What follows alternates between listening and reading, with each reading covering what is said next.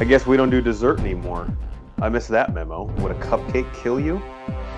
Welcome into the Bro Force Squad podcast, where we're just a bunch of bros drinking beer and talking movies. This is episode 127, and I am your host, the Mayor Jeff Hornacek. Thank you guys so much for checking us out. And before we get into the movie discussion, first we go into the paint to the enforcer, Matt Geiger. Matt, if Banner and I were kidnapped and the only way to save us was to fight your way through an un- through the underground in a series of thugs and mobsters, what would you do?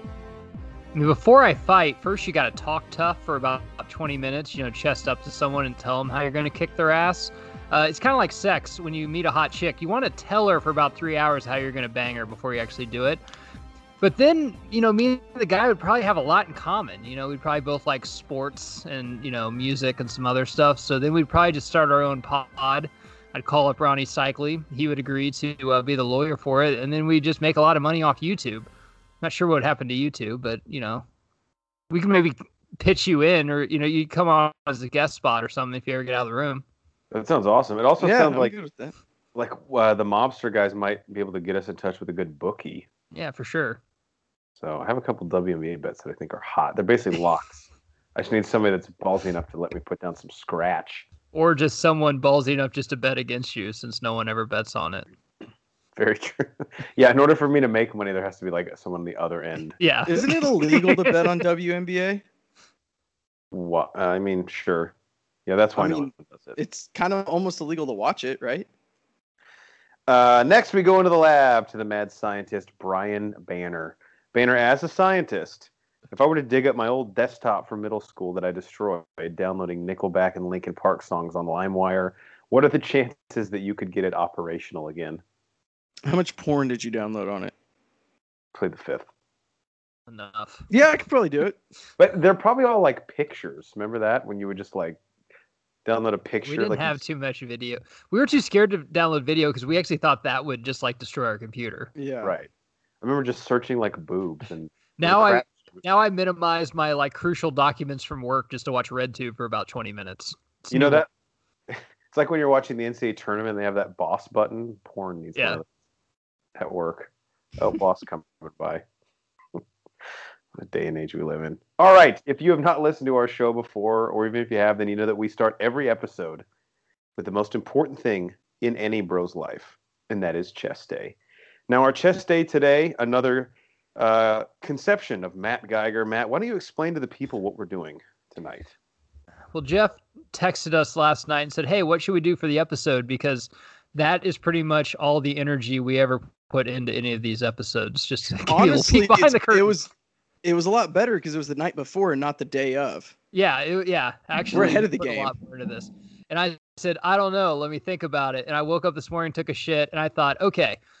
So each one of us are movie producers. We're over a studio. Thank God, finally, after bitching about movies for fucking what four years, guys, they're finally giving us the keys to a Cadillac.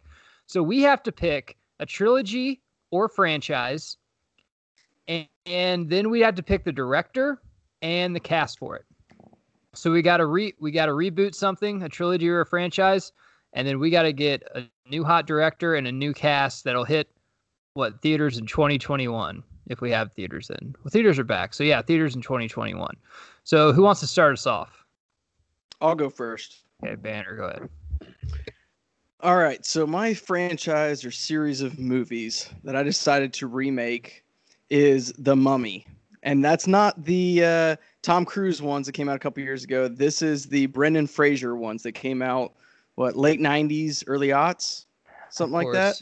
And then, like, 10 years later, we got ground for You. I'm kind of surprised you're even touching that. that. Uh, it is, but I feel good about it. All right. And I think you guys are going to like these. All right. So, Rick O'Connell, that's Brendan Fraser's character in the original, Chris Hemsworth. Okay. Wow. He's a pretty easy cat. He's if he's in anything, I'll be like, okay, I'll watch it. Yeah. All right. Uh, Evie, his love interest. Uh, Emilia Clarke. Nice. Wow. Also, sh- Real she's quick, in though- anything, I love it. I think Chris Hemsworth is too competent to play Rick O'Connell. Like, wasn't Brendan Fraser kind of, a part of his appeal was he's more like a Chris Pratt. Like he might his gun might accidentally go off in his holster or something.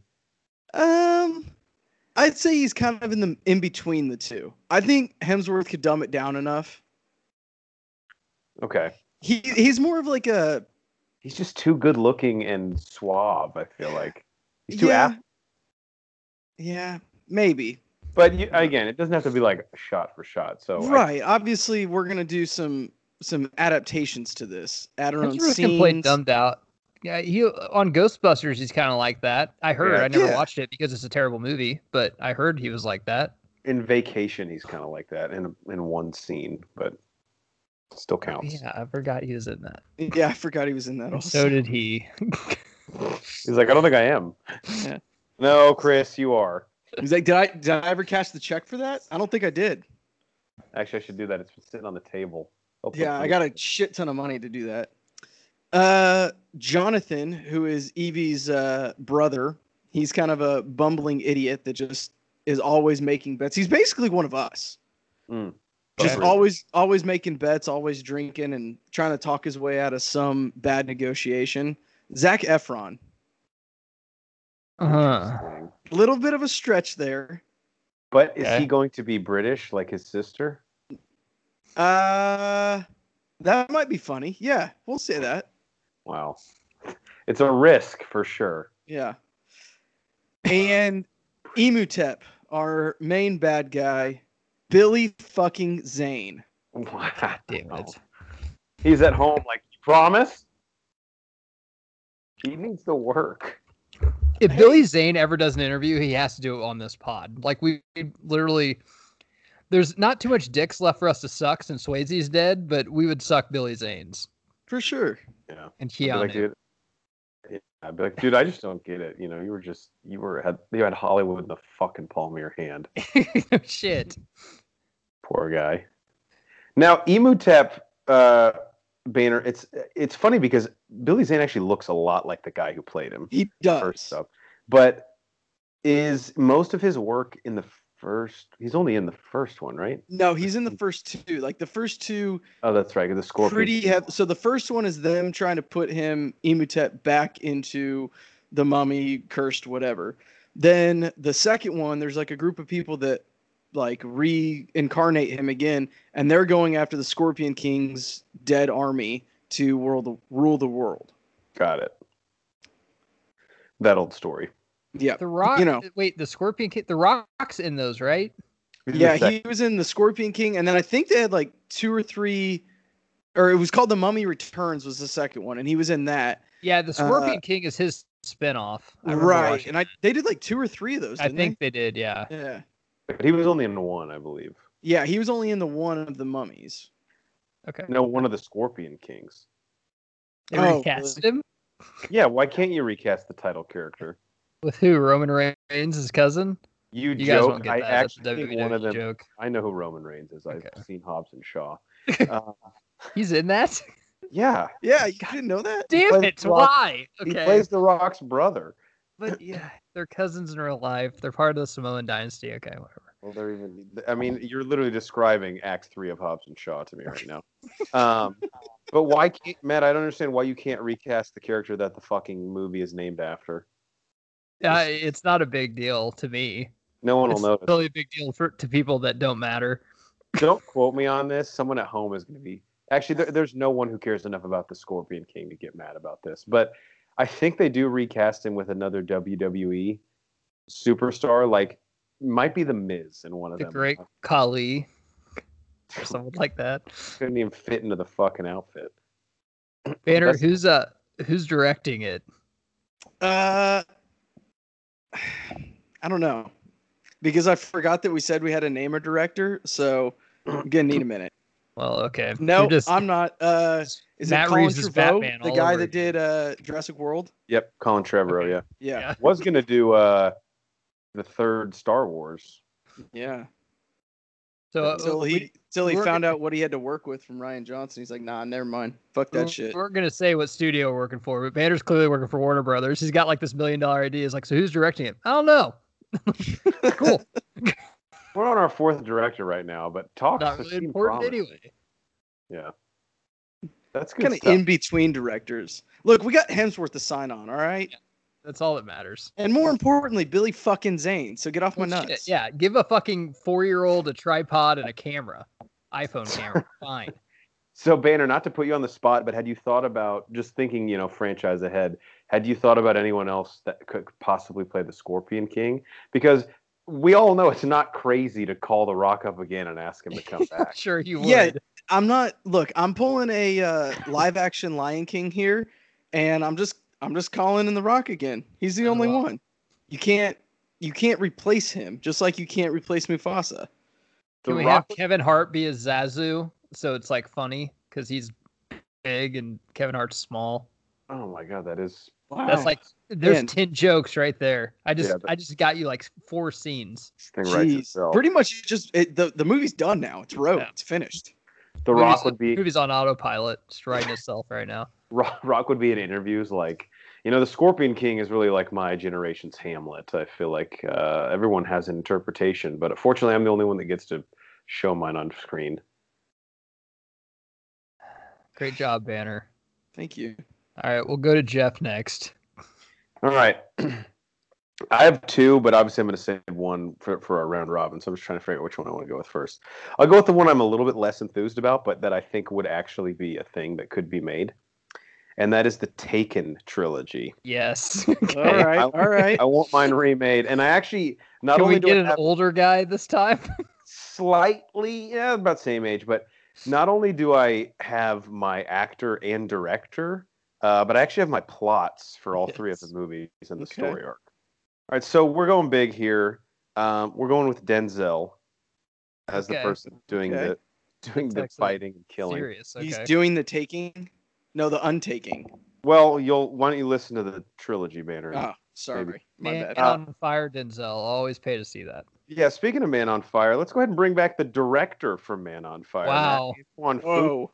as well as the Equalizer, because him and Denzel like to work together, and he likes to have Denzel beat the shit out of a bunch of people. so we already got Fuqua and Denzel back, um, but I wrote the plot. Okay, so the first one, pretty much the same plot, because I thought that was really fucking. Yeah.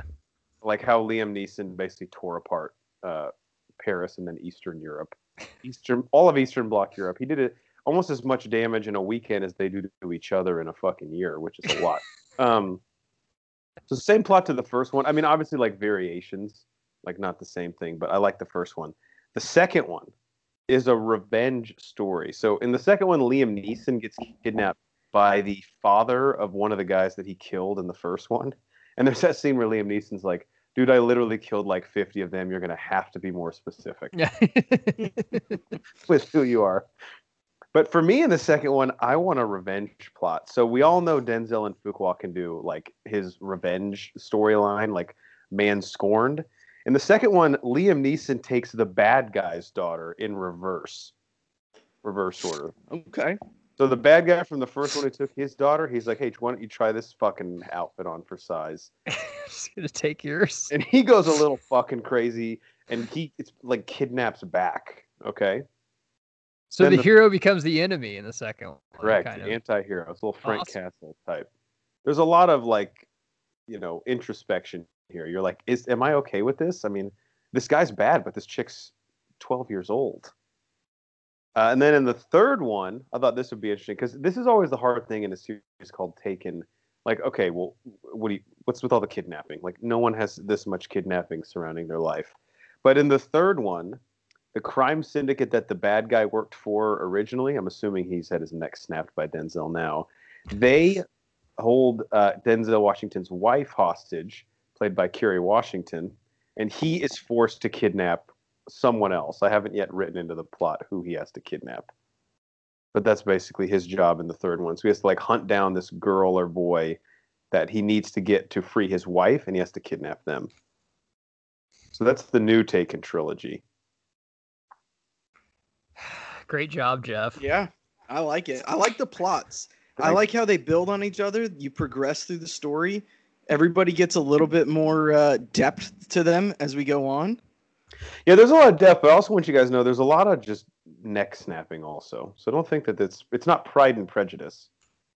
I like who you root for. You're gonna hate the next one. It just keeps people guessing. It's awesome. Unless you're a real sick fuck and you're like, I'm actually not against him here. I mean, Look, I I'm like just saying- Denzel, so he could do no wrong. I really don't Yeah. care. Look, you don't get even, you get ahead. And that's all he's doing here. he's kidnapping the 12 year old girl. Matt's like, well, she kind of seemed like a brat anyway. All right, my turn. I'm gonna go right into it. I'm remaking Back to the Future. This is Jeff's favorite movie. Uh, I don't know about franchise, but Back to the Future is his favorite movie. We've done a broback on it. We've also done a movie commentary. It's on Netflix right now. This is no laughing matter. I'm taking this extremely serious because not Good. only is this Jeff's favorite movie, this is one of my probably top 10 movies.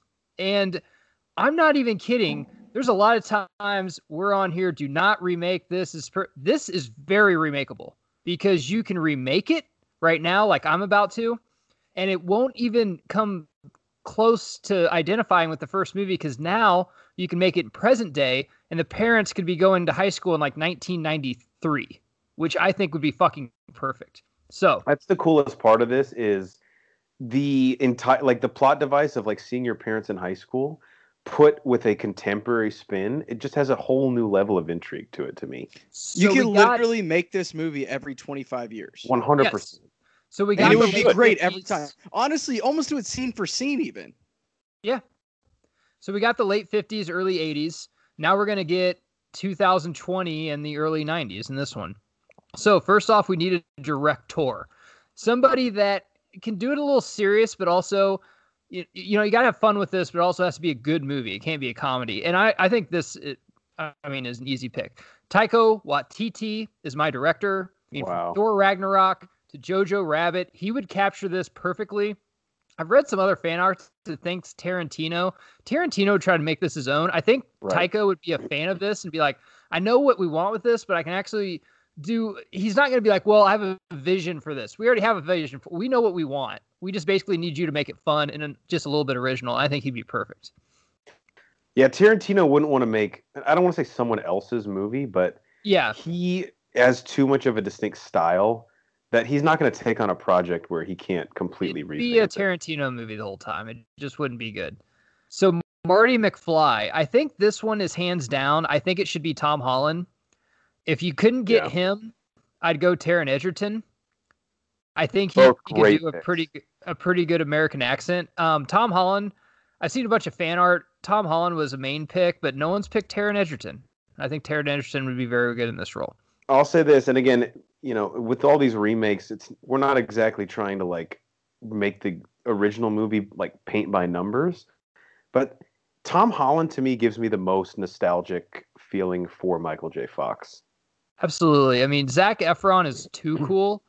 Holland's still a good looking kid. You can believe he can get hot chicks, but he's not like the jock or like the hottest dude in school. He's just like a good looking kid. So I love Mhm. Tom Holland in this role. Uh, for Jennifer, I'm going to cast Lucy Hale from Pretty Little Liars. They go they go well together. And the other thing, I just really don't know too many young actresses. I guess it's kind of hard when you're looking through them. Um, some of them just don't have the resume. I liked her in Pretty Little Liars, and Jennifer really doesn't play that big a part in this. If you really Right. think of it, she's in. She's really in like three scenes. so let's get to the meat one. and potatoes here. George McFly. Woo. I haven't seen anyone talk about this actor, and I think he'd be perfect.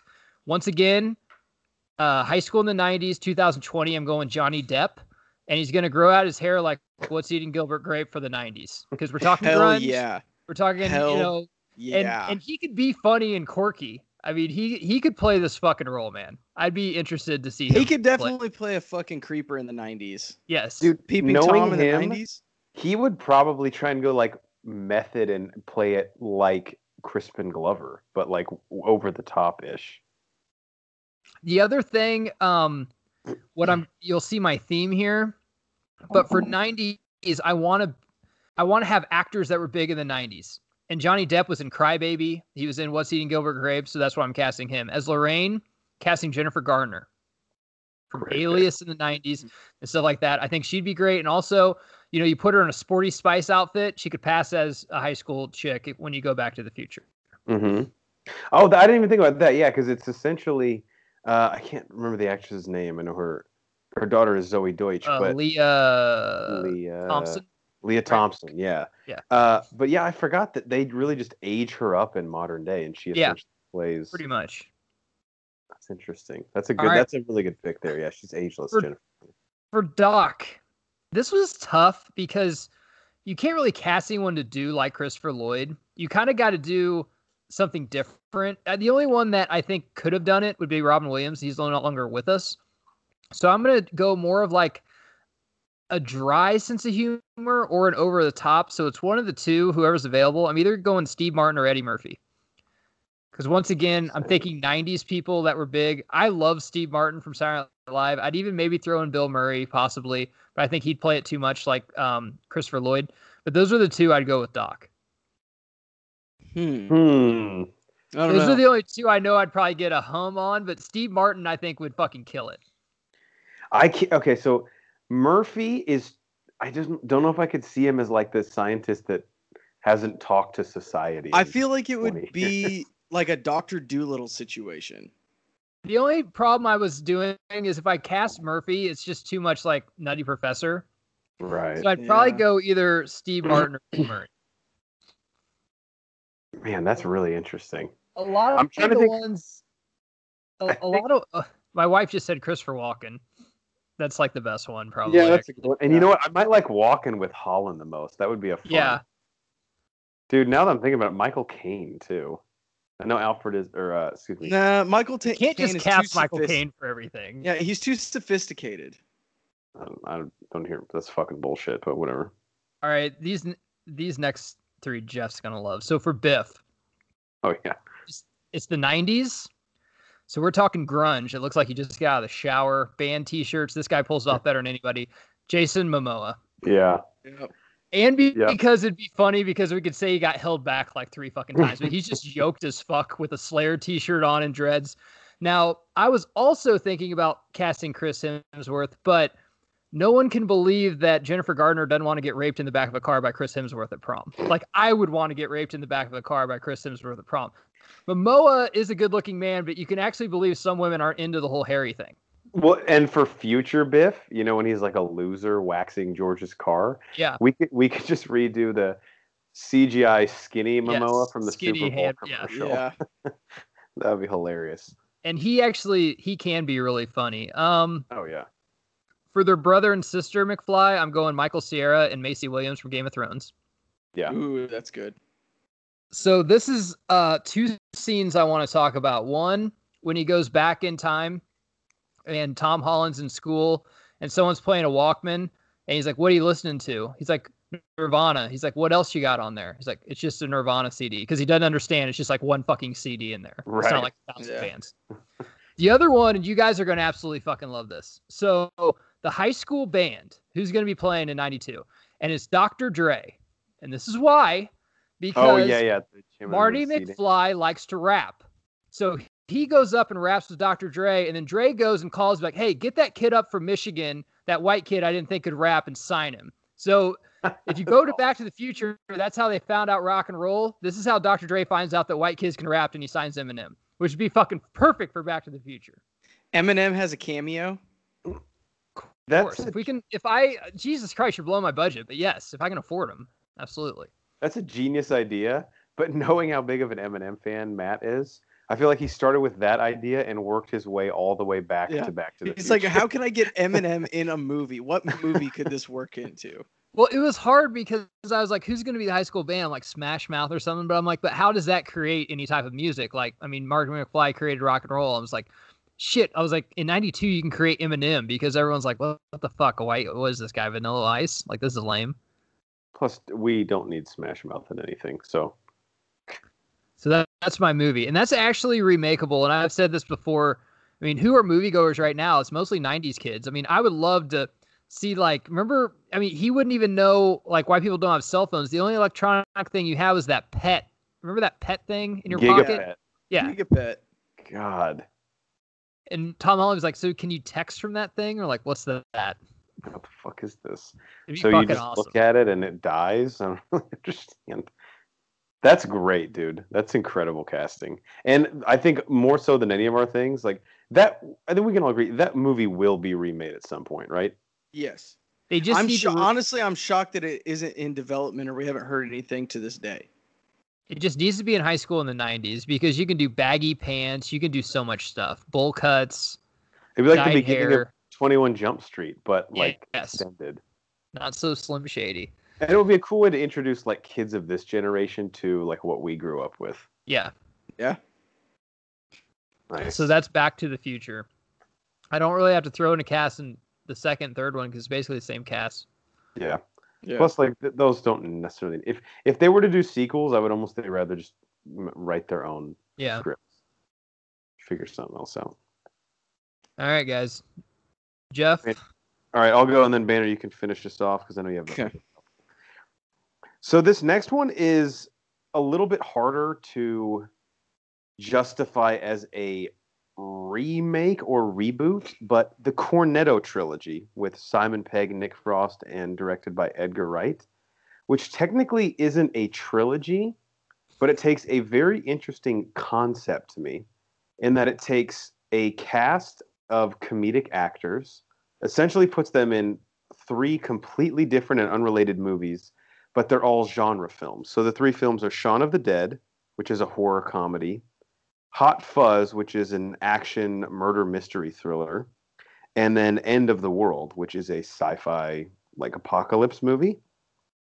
All with basically the same cast in different roles, uh, and then the same director in Edgar Wright. And they call them the Three Cornettos trilogy because apparently the only thing linking the movies is there's an ice cream bar in England called a Cornetto, and someone is eating a Cornetto in all three films. Nice. So it's a very loose connection. But I, It's fucking aw- awesome. Banner, how's the draft? Yeah, my bad. It's going okay. good. Um, I'm But the, I- I'm the fourth pick, if we were wondering. oh, okay. Good luck. Take a kicker. You can always get a running back later.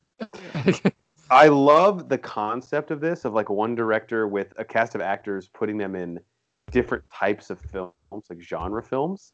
Uh, the only problem is my director's already been mentioned on this show. So first off, I want Taika Waititi. Now, everyone, Yes. wa- everyone, Everyone wants it. Yeah, He's- everyone wants it. he can do everything. I know, but I- that's why I think he would be great for this because I'm going to put him in a couple different genres. Now, here's my cast. We have Robert Downey Jr. Number one, Robert Downey Jr. is a comedic treasure, and I'm really worried that we're not going to see that much of him post the MCU because Dolittle was just an, a, a complete train wreck, and I'm worried that he's going to be a little gun shy and scared of like tarnishing one's- his no one saw it. No one even knows how bad Yeah. it is. So he's fine. Yeah, I it'll be all right. Uh, I also want Winston Duke, who plays M'Baku in uh, obviously the Black Panther movies. He was in Us. He was in Spenser Confidential. I think he can be an interesting uh, comedic pairing, or really just any pairing with Robert Downey Jr. And then the last person, just because we need a, a nice compliment to these guys, Iliza Shlesinger. You guys, if you saw her face, you definitely know who she is but she's in Spenser Confidential as well. She plays Mark Wahlberg's uh, ex girlfriend or ex wife, who he doesn't tell that he gets out of prison, and she tries to kill him the rest of the movie. Uh, she's also, if any of you guys have seen Instant Family, she is Yeah. the woman who keeps showing up to the adoption agency wanting to adopt a black kid that'll be good. yeah. Okay, yeah, I know who you're talking about. She's a really versatile actress, and she's pretty hilarious. So I want her cast with these guys. And then these are my three movies in the quote unquote trilogy. So again, it's these this cast plus and minus a few additions, and then Taika Waititi. So the first one is a Who Done It Western murder mystery movie, similar mm. to the Hateful Eight, where like everyone's trapped in a saloon, someone is shot and killed, and they say no one leaves the saloon until we figure out who did it. That's the first movie, and just thinking when I thought of that, I was like, all right, well, I now I'm just getting mad because I need to see this. Someone needs to make it. The second one is a road trip movie. Who wouldn't want to see Robert Downey Jr. and Winston Duke on a road trip? Similar to Road Trip, even because I love one of my favorite and most underrated comedic performances is Robert Downey Jr. in Due Date. Zach Galifianakis. Yeah, that's a good one. I think it'd Yeah. be cool to put him back in that role. And then the last one, bit of a twist here, but I thought, damn, I'd like to see Taika Waititi's take on this.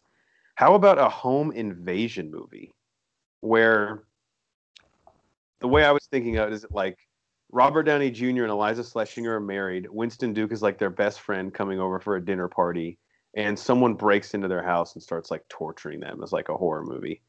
Seeing Downey in that role would be really fucking interesting. And what would Taika Waititi's sadistic sense of humor? I mean, he turned a Hitler into a punchline in Jojo Rabbit, uh, and tactfully tiptoed around the atrocities of World War II. What would his take on a home God, dude, that that fucking movie That movie so needs to be vastly made. underrated. Like it, it really the genius of that movie. right. Whenever I heard that he was making a Nazi movie, but it was going to be a comedy, I was like, man, this is going to be a dark comedy. But it like wasn't even a dark comedy because it was actually serious too in it. No. So that's my trilogy, and I just want to give a quick shout out to Taika Waititi, who we love, and his next movie, which the mere premise of it is one of the funniest things I've ever heard. It's called Next Goal Wins. It's about a time in the World Cup where uh, South Africa beat some team like twenty-eight to one. Obviously, the f- title "Next Goal Wins" is just already funny. Like, all right, you're up twenty-eight nothing. Next goal wins. That's my trilogy. You got, Banner? All right, I've got two other quick castings here. Uh, I'm gonna go with. Wow, I've one of these is geared towards you, Matt, and the other one is geared towards you, uh, Jeff. So we'll go Jeff first. Uh, I want to remake the Saw franchise. They are. Okay. Okay, well, Well, then here's I- the I- blueprint. It's like a reimagining, I guess. You but I should like just- idea better. You as a studio head should just call for the stopping of the Saw franchise, and then everyone would be fine. I'm gonna Just give don't Banner a shot though to fix it. Okay. Well, then I got to come out with my big hitters here. Uh, Jigsaw, Jeremy Irons. Oh yeah. Perfect. Fuck yeah, dude. Yeah, it's fucking awesome. Okay, I'm in. Uh, Going. okay. All Good right. job, so next, uh, we'll go Amanda. Um, his kind of sidekick, uh, chick through the what? The first three, two or three. Uh yeah. Amanda Seyfried. Okay. I think she can play that. I almost have my shit together, but I'm batshit fucking crazy. She's got the eyes for it. The She eyes. definitely has the crazy eyes. Uh, Dr. Gordon, Joel Edgerton. Great casting. Underrated. Okay. Then we've got Hoffman. And this one, okay, so Hoffman and Matthews, I had a hard time picking. I know I want these two actors, but I couldn't decide which one went where. But I'm going to go Hoffman as Jude Law Yeah. and Matthews is Michael B. Jordan, wow. directed by Jordan Peele. Woo! He closes strong. The problem with Matthews as being Michael B. Jordan is he's n- in no way unlikable. And Matthews is kind of like an asshole. Is Joel Yeah. Edgerton and Taron Edgerton related? Great question. I don't think I so. don't think so. I I don't, don't think, think he's- Joel's English, is he? Yeah, I don't think he is. I could be wrong though. Be a lot cooler if they were. You know what I mean? Be a lot cooler. All right. And my other one, uh, Matt, this is more for you. Pirates of the Caribbean. Okay. This one's tough. You, you Again, guys know how sacred sacred this franchise is for me. Uh, gentle. I'm just gonna get out of the way. Taika Waititi directing. We all know. We all love him. we need to get off his fucking dick God. too. Jesus Christ. Um. He's gonna be big. All right. So playing Jack Sparrow, I think the only one that could be respectful but still do it good. Uh, already mentioned tonight, Robert Downey Jr. Jack Sparrow will always be Johnny Depp, but I think Robert Downey Jr. could have an interesting take on a uh, quick talking, always getting myself out of these weird situations uh, pirate. Sure. Elizabeth. Swan. Is he still a bumbling drunk though? Uh, see, I don't think so. I think he's a little bit more, a little bit more calculated than that. Okay. Elizabeth Swan, Daisy Ridley, Yep. Cool. Will Turner, Kit Harington. Yeah. Okay. Jeff doesn't know who he is, but that's fine. no, it's, Yeah. Jon Snow, obviously. This one, not Neat. hundred percent confident in this, but I'm gonna go with it. Captain Barbossa, Idris Elba. That'd be awesome. Dude, he should have been in one of the original Pirates movies, I feel like, right? Uh, actually- I think so. Historically, most pirates are black. Uh, Portuguese. A lot of them are Portuguese too. He's black? I don't even notice stuff like that. He was rumored for Bruce Wayne, which I was like, okay, like he could play fucking anything. Dude, he could Yeah. play like my mom in a movie and be like, I believe it. Speaking of being in every movie, Davy Jones, Sam Jackson. Okay, you're losing me there. But All right. Well, I'll bring you back in. Commodore Norrington, Billy Zane. okay. Oh, God. You Also, he I would- forgot to say that Billy Zane's reprising his role in Back to the Future by playing the high school kid. He hasn't aged a day, so I'm gonna have him in my movie too. He's gonna. We're gonna get an email from him afterward. His agent, like, hey, just so you know, Billy really appreciates you guys giving him some work. Bullshit. It's a cease and assist. He's like, you can't ever Yeah. say my name again. Please leave me alone. Yeah, that's the next paragraph. And then we've got Beckett, uh, Daniel Craig. okay. Interesting. Yeah. I guess There's no did way know- Downey would do it. There's no fucking way. I don't think. I don't know. He'd be good at it though. Yeah, I just I don't see him doing that. I don't know. I think he just wants to do artsy movies now. Yeah, he's already made all his money. What does he need to be in another franchise for? Right. He doesn't need He's to commit. to Saving it too. He doesn't do drugs anymore. What is there to spend on? It's true. Yeah. Maybe if he has fucking AT and T U-verse, they charge us an arm and a leg. Well, comment below your guys' uh dream movie cast and stuff. You be the agent. You fucking call it. Yeah, I want to hear other people's picks. That was a great one, Matt. I didn't realize. It's crazy when we put our minds to it how creative we can be. I We've was done this shocked at how lot. much fun I had with that. We've done couch casting a lot. We just have never actually.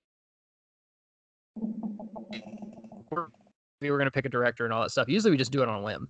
Yeah, it's weird because a lot of podcasts I listen to, they like swear against couch casting, and we're like, I mean, Well, I mean, I'll do it all so fuck fucking you. day. no, that's what I'm saying. Like, I don't, I'm not above it. I love doing it. Look, Plus, what's the worst even that can happen? What's the worst that can happen by us doing this? They call us up and go, "Hey, great idea," and bring us in on the project. Yeah, or that cease and desist. But yeah, I mean, Warner Brothers should have done that for me a long time ago, and we wouldn't be in the fucking shit we're in with the DCU. Could have saved it. I'll tell you what, MGM didn't have the balls to send us another cease and desist, right? Just did twice There's no way. enough.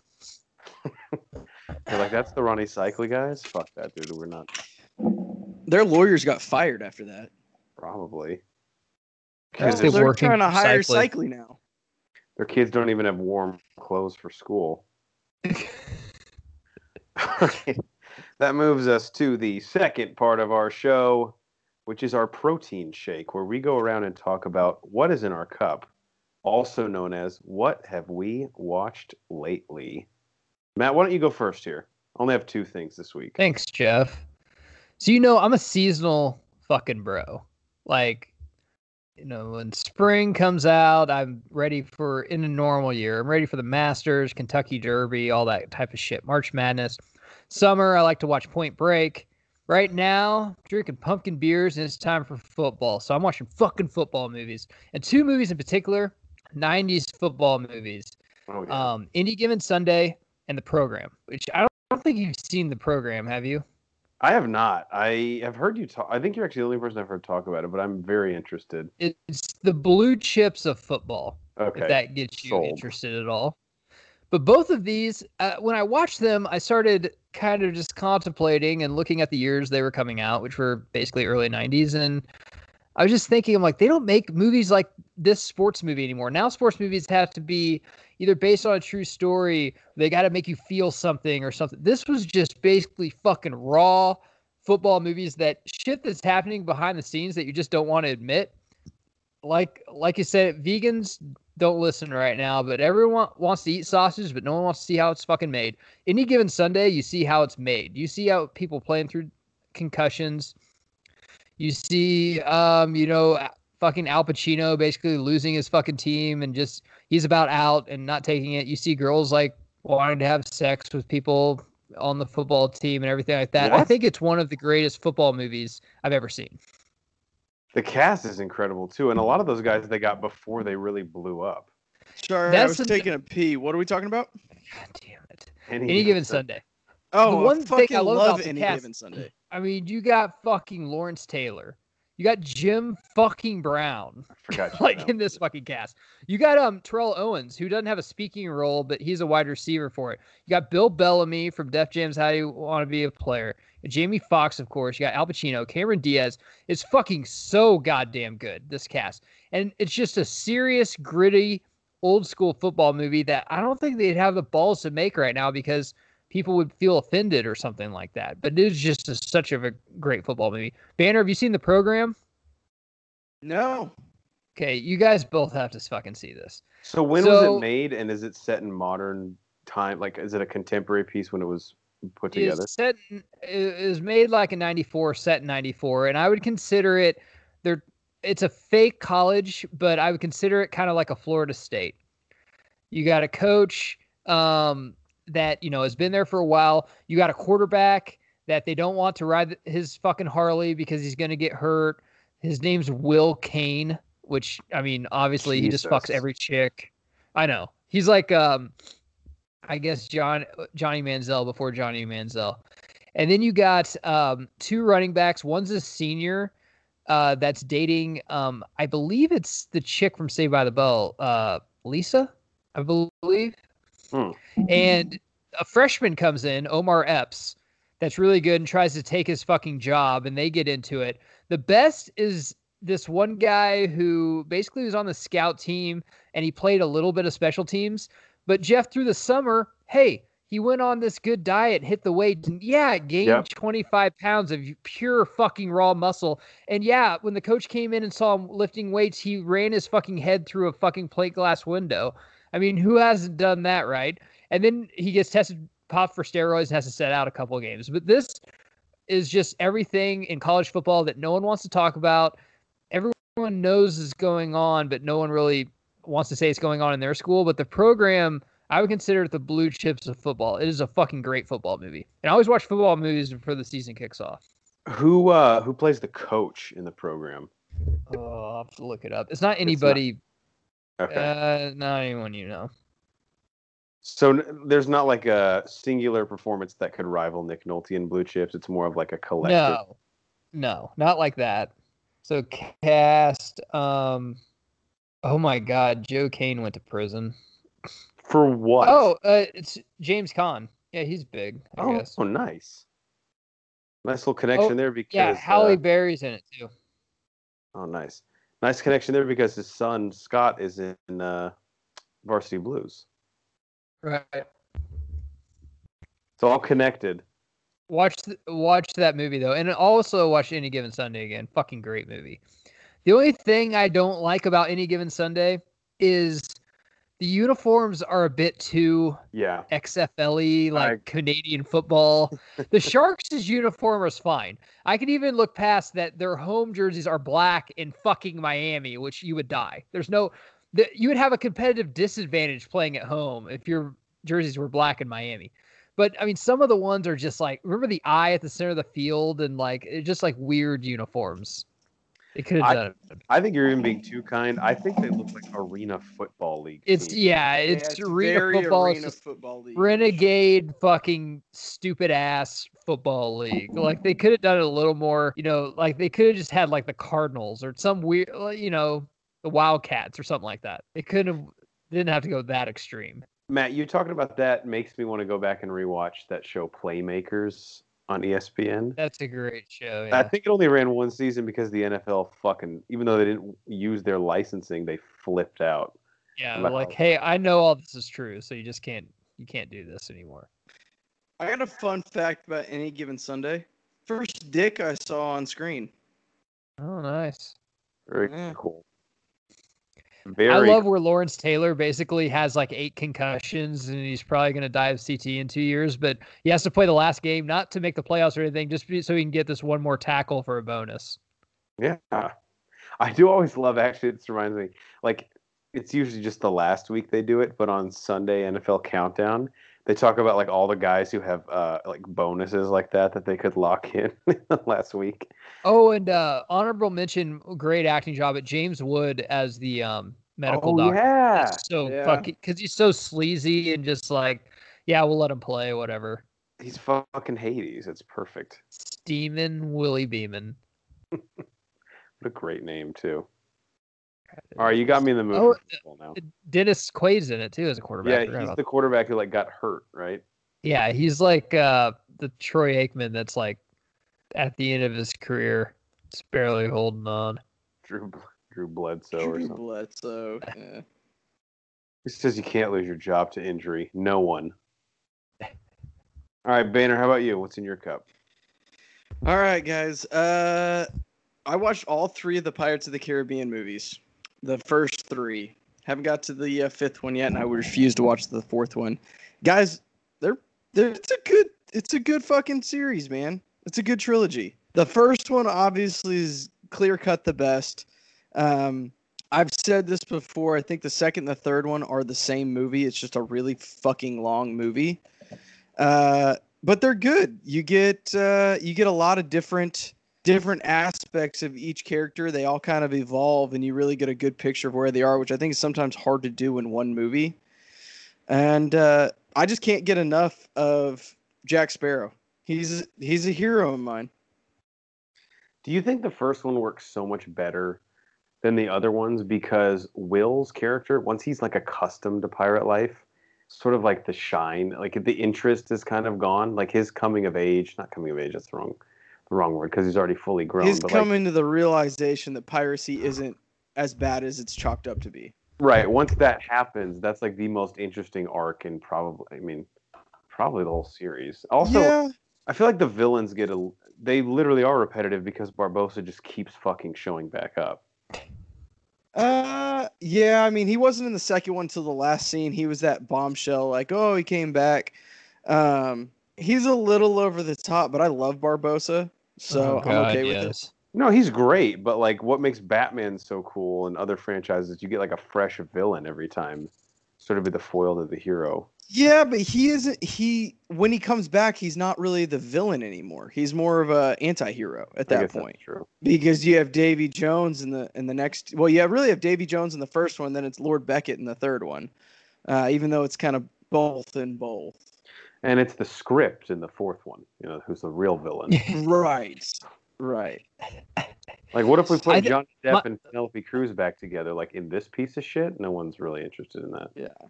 My biggest problem with Pirates is that each movie they're like, okay, how can we top this? How can we top this? Like CGI fest. And the first one, even though it was a ghost story, it was just well, way more grounded. And then the the one they're like going over the world's edge because they think the world's flat and all that stuff. And I'm like, eh, it's just The- a CGI fest. The thing that makes the first one so much better is your main character, your, your draw, Jack Sparrow, honestly doesn't really have a big part in the plot. The whole Yeah. plot is the Black Pearl getting uncursed by returning all the gold, and uh, you got William Turner, who is the the crux of that. Jack Sparrow's just in there trying to trying to get a couple bucks Yeah. kind of on the outskirts and and weaving in and out the whole time. Like Which is what's you so can great honestly about. take him out of the movie, and the the plot still makes sense. It's not a good movie, but the plot is still there. Well, that's the humor, right? He could be like literally in a place where the world is collapsing around him, and he's just interested in like stealing the guy across from him's pocket watch. Like that. That's more important in a given moment. And to It, Matt's it did give me one of my favorite memes ever, though. I I can't remember the second or third one, but would uh the Rock keep chasing him or whatever, and he just stops and he goes shoo. That's like oh, I think it's a crab or what. That's like one of my favorite memes ever. to Matt's point about CGI, I'll just say if you're listening out there and you work at a company that does CGI, just because we can doesn't mean we should. Yeah. We don't need fucking everything. We got a bunch of nuclear bombs, but you don't see us just fucking you know destroying countries every day. Yeah, I mean, now if they want to talk, if they want to talk shit, we can discussion, but we're not just doing it to do it, you know. They fucking stare at us too long. All right, one more thing. Uh, me and the wife, we started over on Unsolved Mysteries from back in the 80s or early 90s when it first started. Got a lot of uh, What are you watching that updates. Hulu. I was shocked. Oh shit! Hulu has every show you told me that. want. Yeah. guys, it's been a ton of fun like watching these crazy 80s murderers and then how this show solved the case or brought Okay, to light so- like, oh shit, that's Craig. He lives next door from me, but he goes by David now. Yeah, and he, he only brings potato salad to neighborhood barbecues. Yeah, it's Um, fucking bullshit. Because I hear his macaroni salad is to die for. Right, but it's only talk. We no one's ever actually seen it in the flesh. So do they do now like at the even though it's an episode like from the 80s or a mystery from the 80s? Because the show has been around since like the early. Forever. Yeah. Do they update it around- again with like a title Yeah. card? So even if so if the if that episode had an update, they've cut it to where you have the whole unsolved mystery. Hey, call us if you've seen, you know, blah blah blah. And then they go update and they show you the update within that episode. very cool. Nice. So you get yeah, you get the whole the whole picture. It's almost like a Dateline, I guess, at that point, but it's a better story so because in. you don't know what the end is or that they he got caught. And there's some that they haven't got caught yet. I did not know that was on Hulu because I watched the new ones on Netflix. I talked Yeah. about a couple weeks ago. And ago. honestly, after watching the old ones, little disappointed in the new ones. Not gonna lie. Yeah, it was a pretty hit or miss season. Like the UFO one, It's I'm like, harder to get away with shit nowadays, though. hundred percent. Yeah, hundred percent. What's it from? Where Seth Rogen says, Seth Ro- no, sorry, Seth Rogen is talking when Matt says it's hard to get away with something. Where Seth Rogen is like, when I used to watch like unsolved mysteries, I thought when you commit a crime there was just semen everywhere. yeah. Turns out there's not. Not that. It's definitely a Seth Rogen line. Yeah, is that is that Pineapple Express? No, that's uh, that's uh, the one with Seth Rogen when they're in high school. Superbad. When he's oh a yeah, cop. that's right. He's Oh, He's cop. like, I thought there yeah. was semen every. Bill Hader's like, who who doesn't wish there was semen everywhere? We crack every case. Sadly, yeah, no. He, when he's Yeah. talking about the guy punching like the if the guy if- would have hit you in the face and then jerked off, we'd have a legitimate chance of catching him. He didn't do that; just hit you in the face. yeah, that's true. He did. And Peter. uh, that's all I watched this week. How many of the unsolved mysteries did you watch? Because I'm gonna go back. Uh, I think we watched like three or four episodes. I love that show, dude. Dude, it's it's just so fascinating. Just put it on in the background and you're like, oh, I'm just gonna like watch this while I'm eating dinner. And then four hours later, you're like, oh fuck, it's midnight. I probably gotta go to bed. Does I it also make love you just not trust anybody? Oh yeah, it's makes me super paranoid. Both you guys are probably murderers. Every I- time I hear a noise outside, I'm like, what time is it? I need to document this. I'm surprised you watched that with a kid. I know your kid's not there. I just don't want to watch anything that makes me more paranoid when I have a kid. Because I already be paranoid. I hate to break it to you, but walking to the grocery store is gonna make you more paranoid as soon as you have a kid. Yeah. Um, Banner, I do also love uh, how the score to Unsolved Mysteries is like zero calorie Halloween score. Yep, it is. It It's so great. It's really like believe- what's made the show the show. I think. Yeah, it's like uh it's like fluorescent light bulbs. Halloween score. It's like farm raised Halloween score, I think that would be better if it was farm Grass. raised, isn't it? grass fed Halloween score. No, th- these aren't perfect analogies. You know, lay off. Don't write that comment below. All right, Banner, you said that was it. Yeah, that's all I got. Solid week. All right, I got two things. I watched um, the movie Sideways last night. So I spent the weekend with Nate. Uh, we went to, uh, I guess, the closest thing to wine country in the state that we live in. Went on a couple winery tours. And yeah, y'all were pretty fucking drunk. oh come on, we had a, I had a sip. Um, Forty-two different wines. But Sideways, I don't know if you guys remember this movie. It came out in 2004. Paul Giamatti, Thomas Haden Church. It's about two guys going on basically one of the guys' bachelor parties or like the last trip that uh, he'll go on before his wedding in like wine country in California. And they get into some hijinks. Hilarity ensues. But it was also kind of an Oscar dark horse that year because it, it is kind of a dramatic movie too. Like Paul Giamatti's character is a struggling novelist, And Matt, you would love Thomas Haden Church's character. First off, he's Thomas Haden Church. Like, think of him as Will Ferrell's boss in um, yeah, I love him and everything. Daddy's Home. But he's also an actor who uh, just does like voiceover work for like insurance and car commercials. so people always recognize his voice, but no one's ever seen his face. and that play, someone's like, "What do I know you from?" He's like, "I don't know. Does this ring a bell?"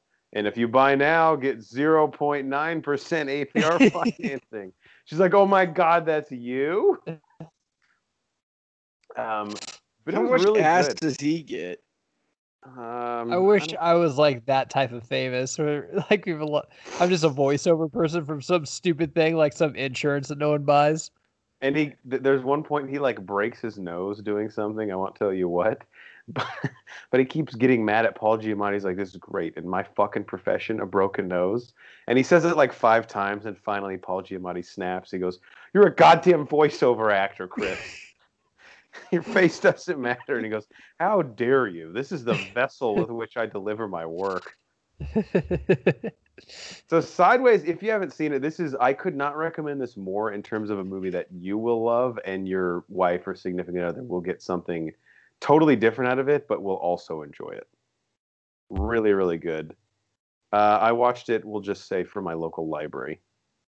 Um, but very good. Sideways from 2004. The reason I mentioned Wine Country is uh, Paul Giamatti's character is kind of like a pretentious wine snob. So Thomas Haden Church, anytime a woman like says she likes wine, he like tries to hook her up with his friend. He's like, you know, that's not like a personality trait, right? Like drinking alcohol. Um, and then the other thing I watched because okay, so Matt's been talking about Paramount Channel for a little while, like once he first got into Yellowstone Yeah. way back when. And I was always interested in it, but dude, I went back. I figured out that I actually get it, and they play some fucking awesome movies. Mhm. Like I thought it was just like some originals No. and maybe like the occasional from the Paramount archives, but they had the Dark Knight on like on repeat. Right. Uh-huh. So I of course watched it for the eight thousandth time, and as is always the case, I usually try to pick up something different. And this one was actually kind of a big thing that I, I think we need to talk about briefly. So I'm first off rewatching this. It really is Harvey Dent's story. Like Couldn't Every- agree more. everything in the movie hinges completely on his character, and I would actually venture to say he might have the most screen time of Batman, the Joker, and Harvey Dent. Like I think Yeah. he's in the most. Yeah, mm, Yeah. I, I don't know I don't know how accurate that is, but I'd believe it if you told me that. I mean, because if you think about it, like everything the Joker does, it's Joker versus Batman, but the vessel that they're both using to get at the other one is Harvey Dent. Right? Like this- Batman is Batman's using Harvey to lock up all the criminals in Gotham in a way he can't. And Joker knows that if he can corrupt Harvey, he's basically won. And this is why Nolan just got it, and no other, even the Marvel Cinematic Universe, who I, I think had like a perfect universe, but anytime a new movie came out, they're like, oh, uh, you know, Venom's in this one.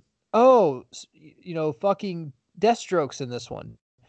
No, Harvey Dent in this one because if he's not, the story wouldn't fucking. The whole story revolves around Harvey Dent. Exactly. That's what they need to bring villains in for, or like they bring in Silver Surfer.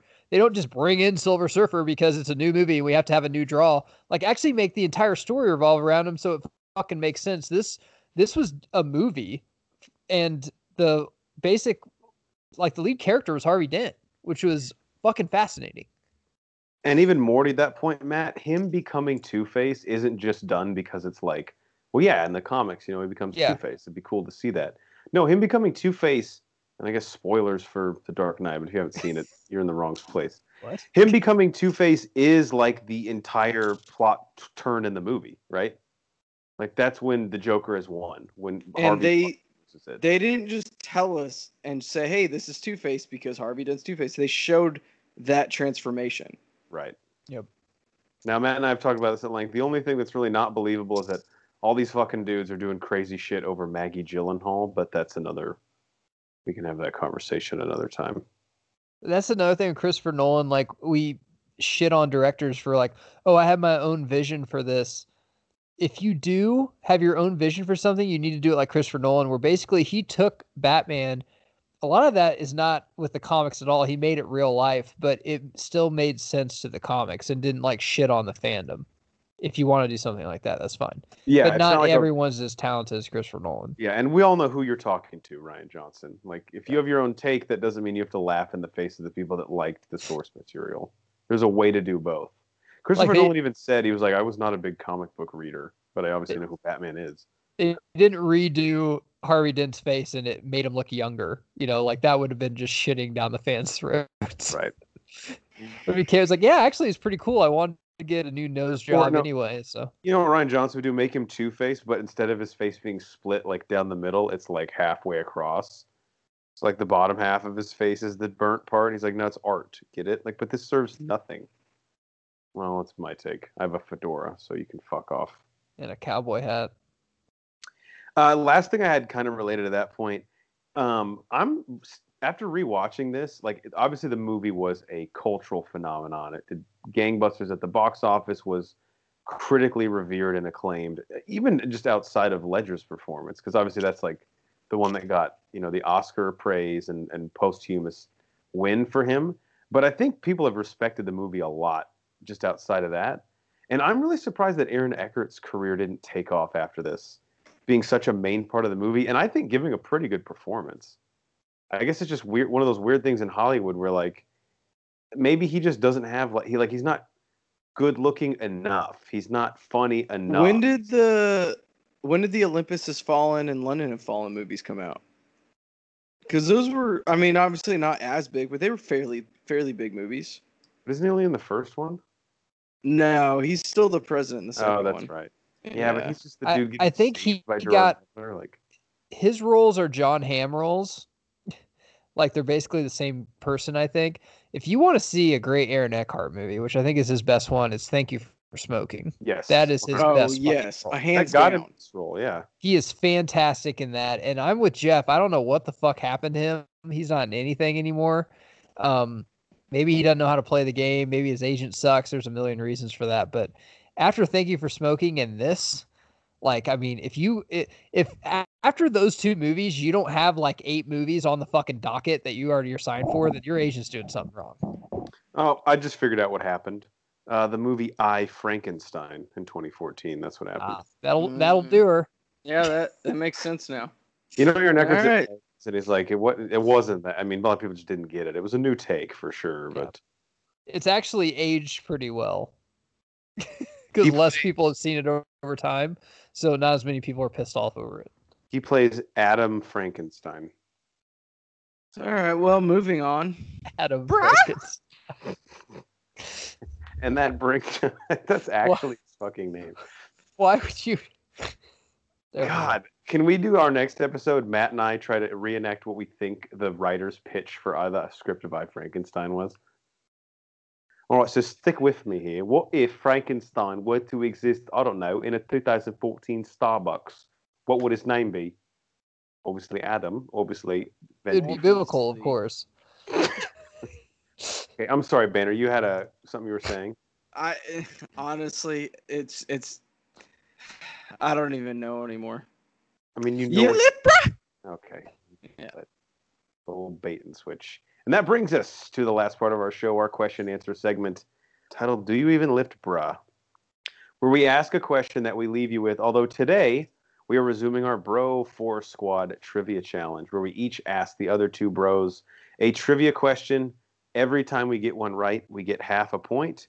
First person to 25 points wins not only the contest and bragging rights, but they get to pick a movie for the other two bros to do a commentary and or review on.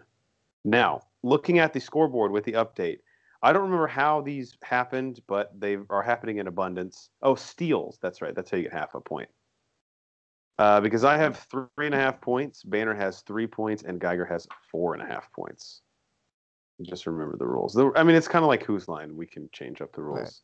Right. Whatever will benefit me, I'm in favor of doing. Look, it's our podcast. Well, that's not true. It's Cycles, but we can make up the rules. We can do what we want. Yeah, as long as Cycly doesn't ask us to sign anything, I think we're in good shape here. Uh, Banner, why don't you go first? Okay. Uh, so you guys know me. I like to do themes. So we were talking about remaking franchises. So I got digging a little bit on franchises and a couple franchise trivias for us. Not really trivias, just do you know? It is trivia. I don't know. I'm drunk. I hope it's Uh, Matt, which franchise grossed more all time?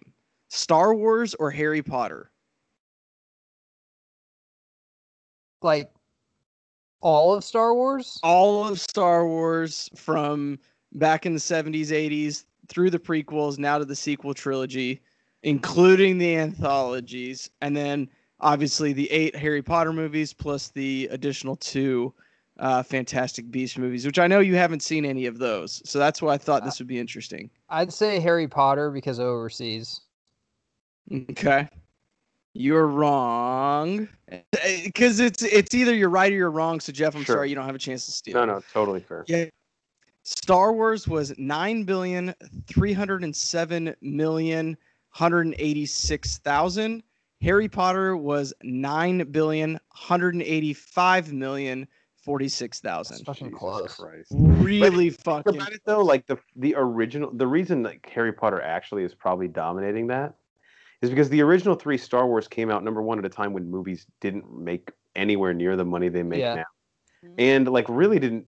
They were basically the first one was pretty much like a cult classic after it hit theaters. Then things took off, but the highest grossing movie in 1984 probably made what like 200 million dollars. I don't Maybe. even know. Yeah. Maybe. That still even seems high. Great question. Uh, yeah, pretty close. All right, Jeff. Again, going on with uh, franchises. Rank these from most grossing to least grossing. X Men franchise, Fast and the Furious franchise, and Lord of the Rings franchise. Hmm. Most to least. Yep. If you give me least to most, I'll give it to you. You got the order right. Okay. X Men is the least. Then I'll say Lord of the Rings, and the most is Fast and Furious. Uh, Matt. Can I steal that? I think it's I I think it's X Men, Fast and the Furious, Lord of the Rings. Top to bottom. Like Lord of the Rings is number one. And then who was who was two? Fast and the Furious and X Men was last. That's mine. Oh, never mind. You flipped the. Yeah. You are both incorrect. What? Fast and the Furious. way. Fast and the Furious was last. Five billion one hundred and thirty-six million eight hundred and fourteen thousand. X Men is next with five billion eight hundred and three million two hundred and sixty-seven thousand. Lord of the Rings was five billion eight hundred and eighty-six million two hundred and seventy-three thousand. Jesus. Look, I Lord don't want the to live in a world where X Men movies make more than Fast and Furious. I don't want to live in a world where Fast and Furious movies go to ten either. I, I'm just gonna have to kill myself. Yeah, if I were you, I'd, I'd start saving up for that Elon Musk Mars trip then. Yeah. Okay. Because I think we're on the freight train to both of those things. What's Straight- crazy is those hell. all three of those are are a top 10 grossing franchises. That is pretty nuts. It's tough with X Men because I was like, I mean, I know that the first couple are probably better movies than anything else there. I mean, we're not, I'm not a huge Lord of the Rings guy, that's why I think that. But the last three were just so shitty.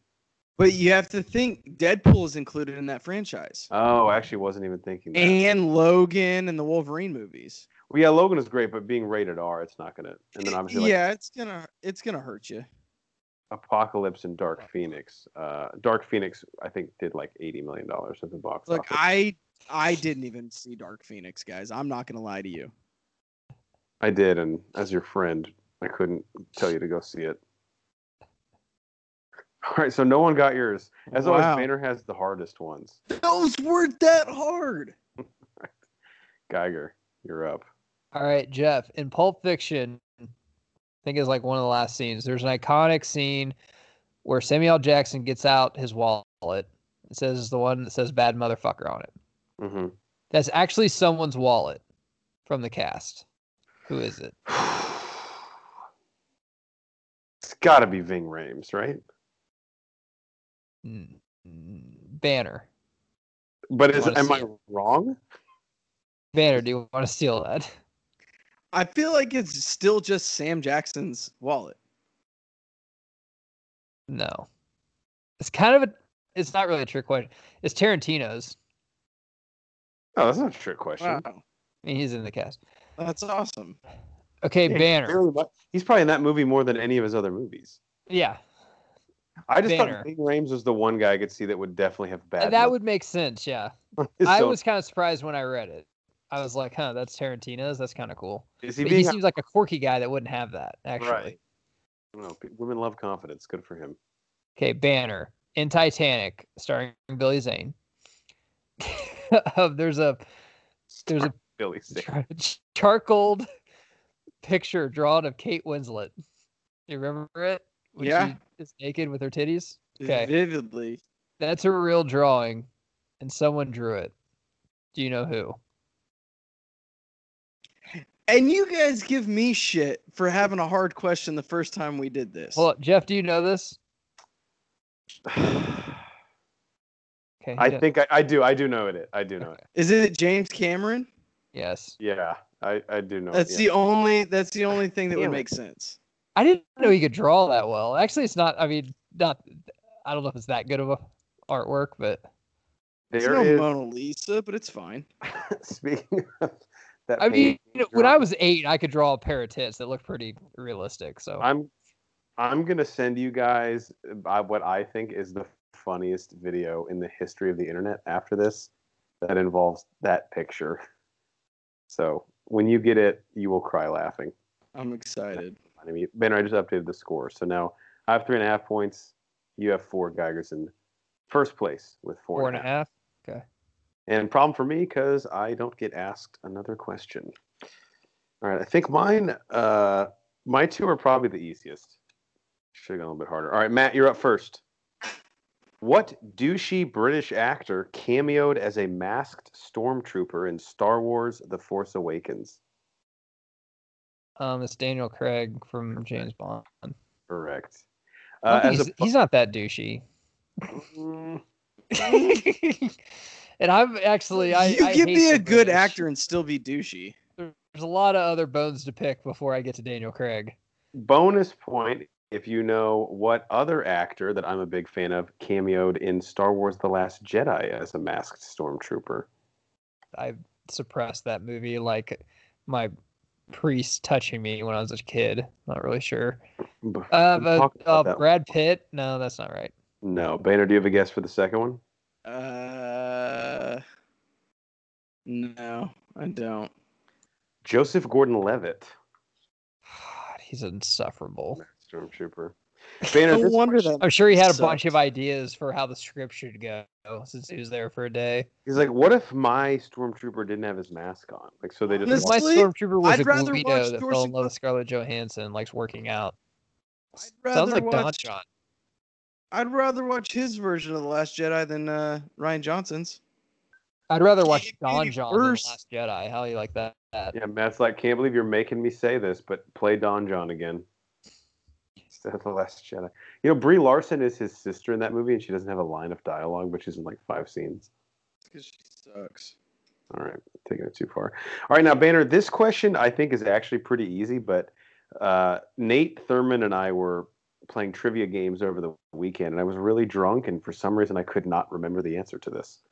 So maybe I'm just uh, trying to make myself feel better, but I have a feeling you will be the beneficiary here. All right, Pearl Harbor stars Ben Affleck in what early 2000s heartthrob who fell off the face of the earth?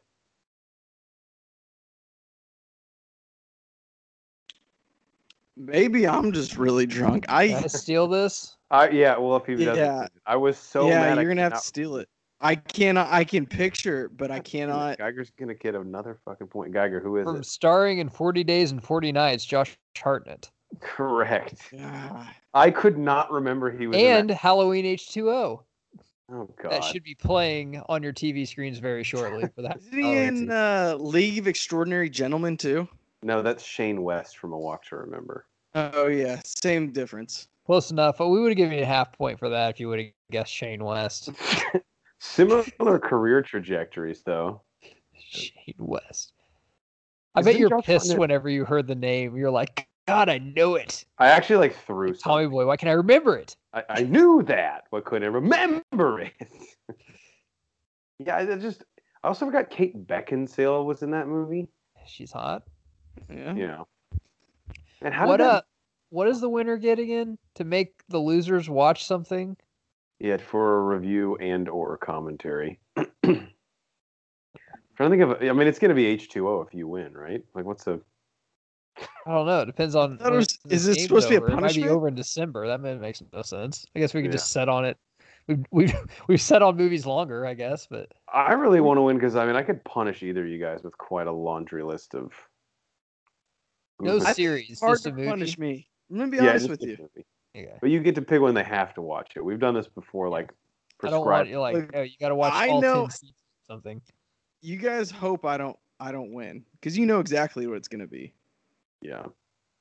Abraham Lincoln Vampire Hunter. Abraham fucking Lincoln, vampire fucking hunter. You can open the commentary by just saying Anthony Mackie's in it.